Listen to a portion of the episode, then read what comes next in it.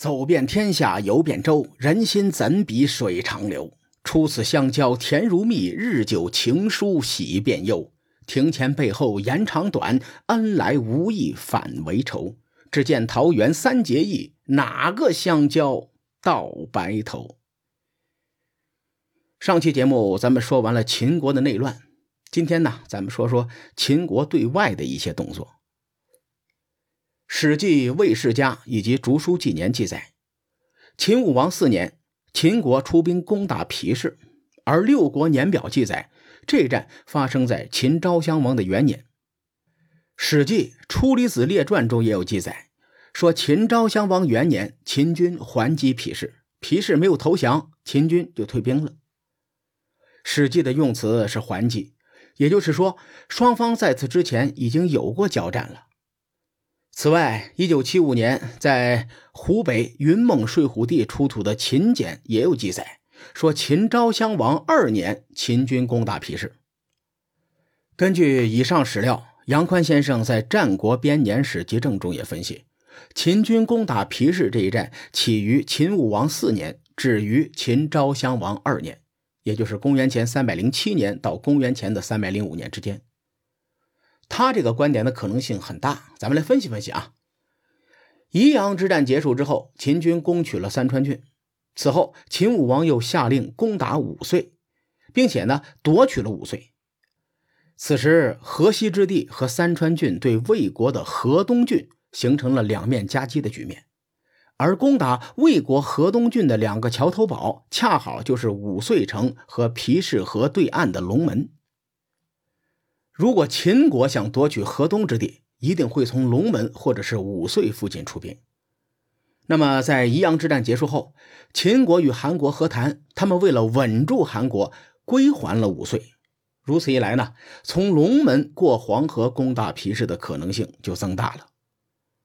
我在节目后面呀放了一张地图，大伙一看就一目了然了。除了战略层面的分析，秦昭襄王即位之后攻打皮氏还有另一层用意，因为惠文后出生于魏国，而惠文后的政治主张是支持季君公子壮。秦昭襄王攻击魏国，也可以削弱他的竞争对手。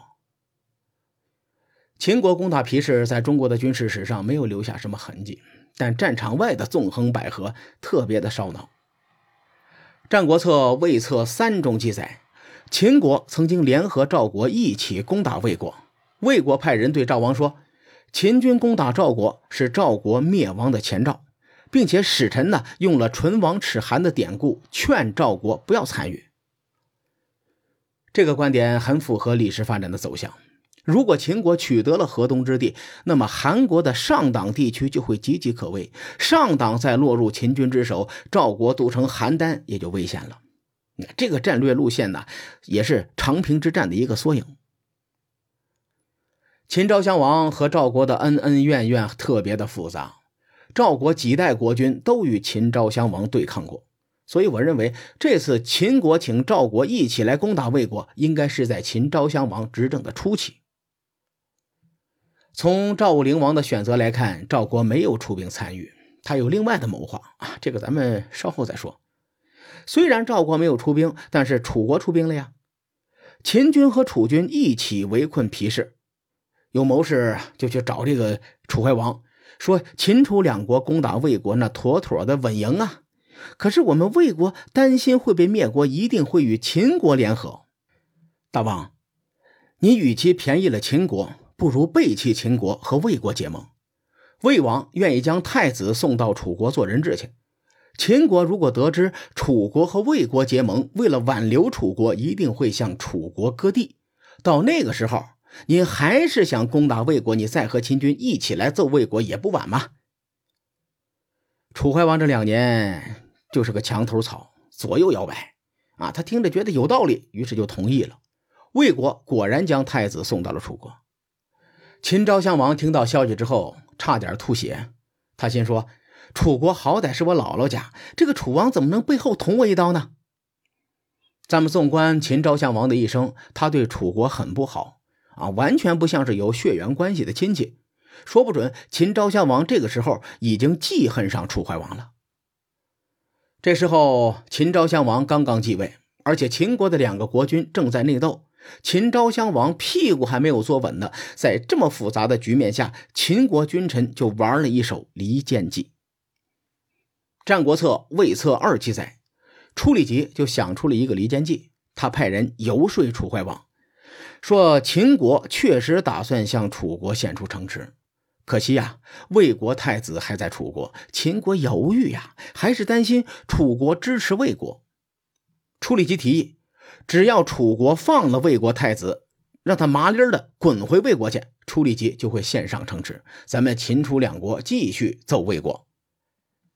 很显然，城池对楚怀王的吸引力是更大的，楚怀王就同意了楚里吉的提议，准备放魏国的太子回国。但是楚里吉的目标呢，已经从攻打魏国的皮氏变成了联合魏国攻打楚国。与此同时，一个关键的人物登场了。他的所作所为改变了整个局势的走向，这个人就是人质外交的主角魏国太子。《战国策·魏策三》记载，魏国太子跑到楚国之后，他心思也活络了。他担心永远做质子怎么办呢？与魏王之位那就失之交臂了。于是魏国太子希望护送他前来的楚国的大臣楼鼻能够掌权，掌权之后帮助自己回到魏国。同时，魏国太子又派人游说楚里吉，让楚里吉攻取皮氏，随后做他的外援。也就是说，魏国太子想卖国求荣呀，这事儿做的有点恶心啊。魏国太子派自己的心腹去游说楼比，说魏国现在想解了皮氏的危机，只能等着齐楚联盟，共同来对抗秦国。依照现在的形势分析，齐楚两国肯定不会结盟。娄先生。您在魏国可是有个死敌，叫狄强，他恨您入骨，你一定要把他搞垮。狄强想和秦国、齐国联盟来对抗楚国，借此呢来降低您的地位。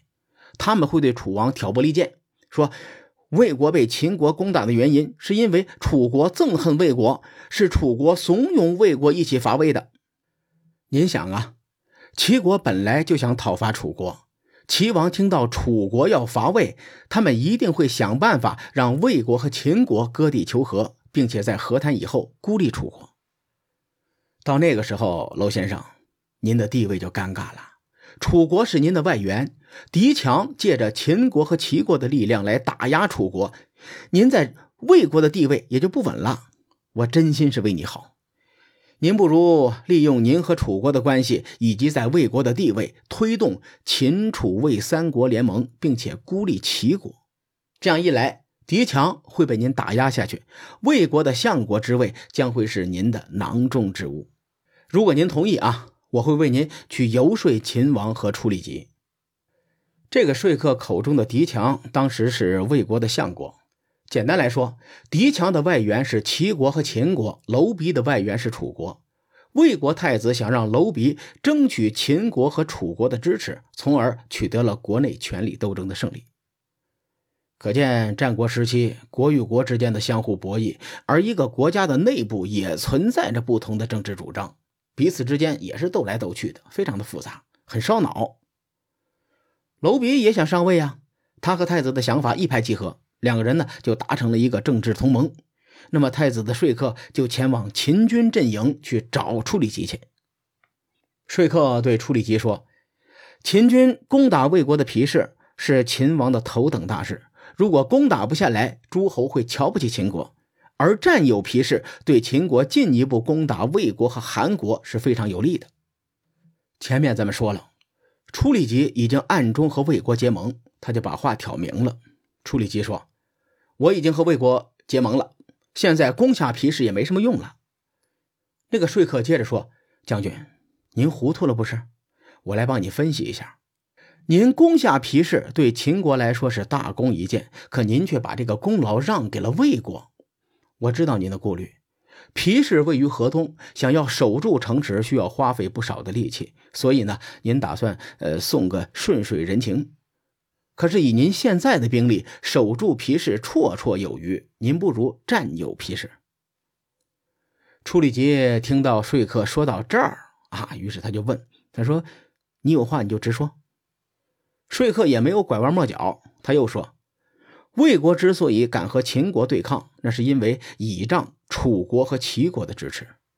魏王手下有两个重臣，一个是狄强，另一个就是楼鼻。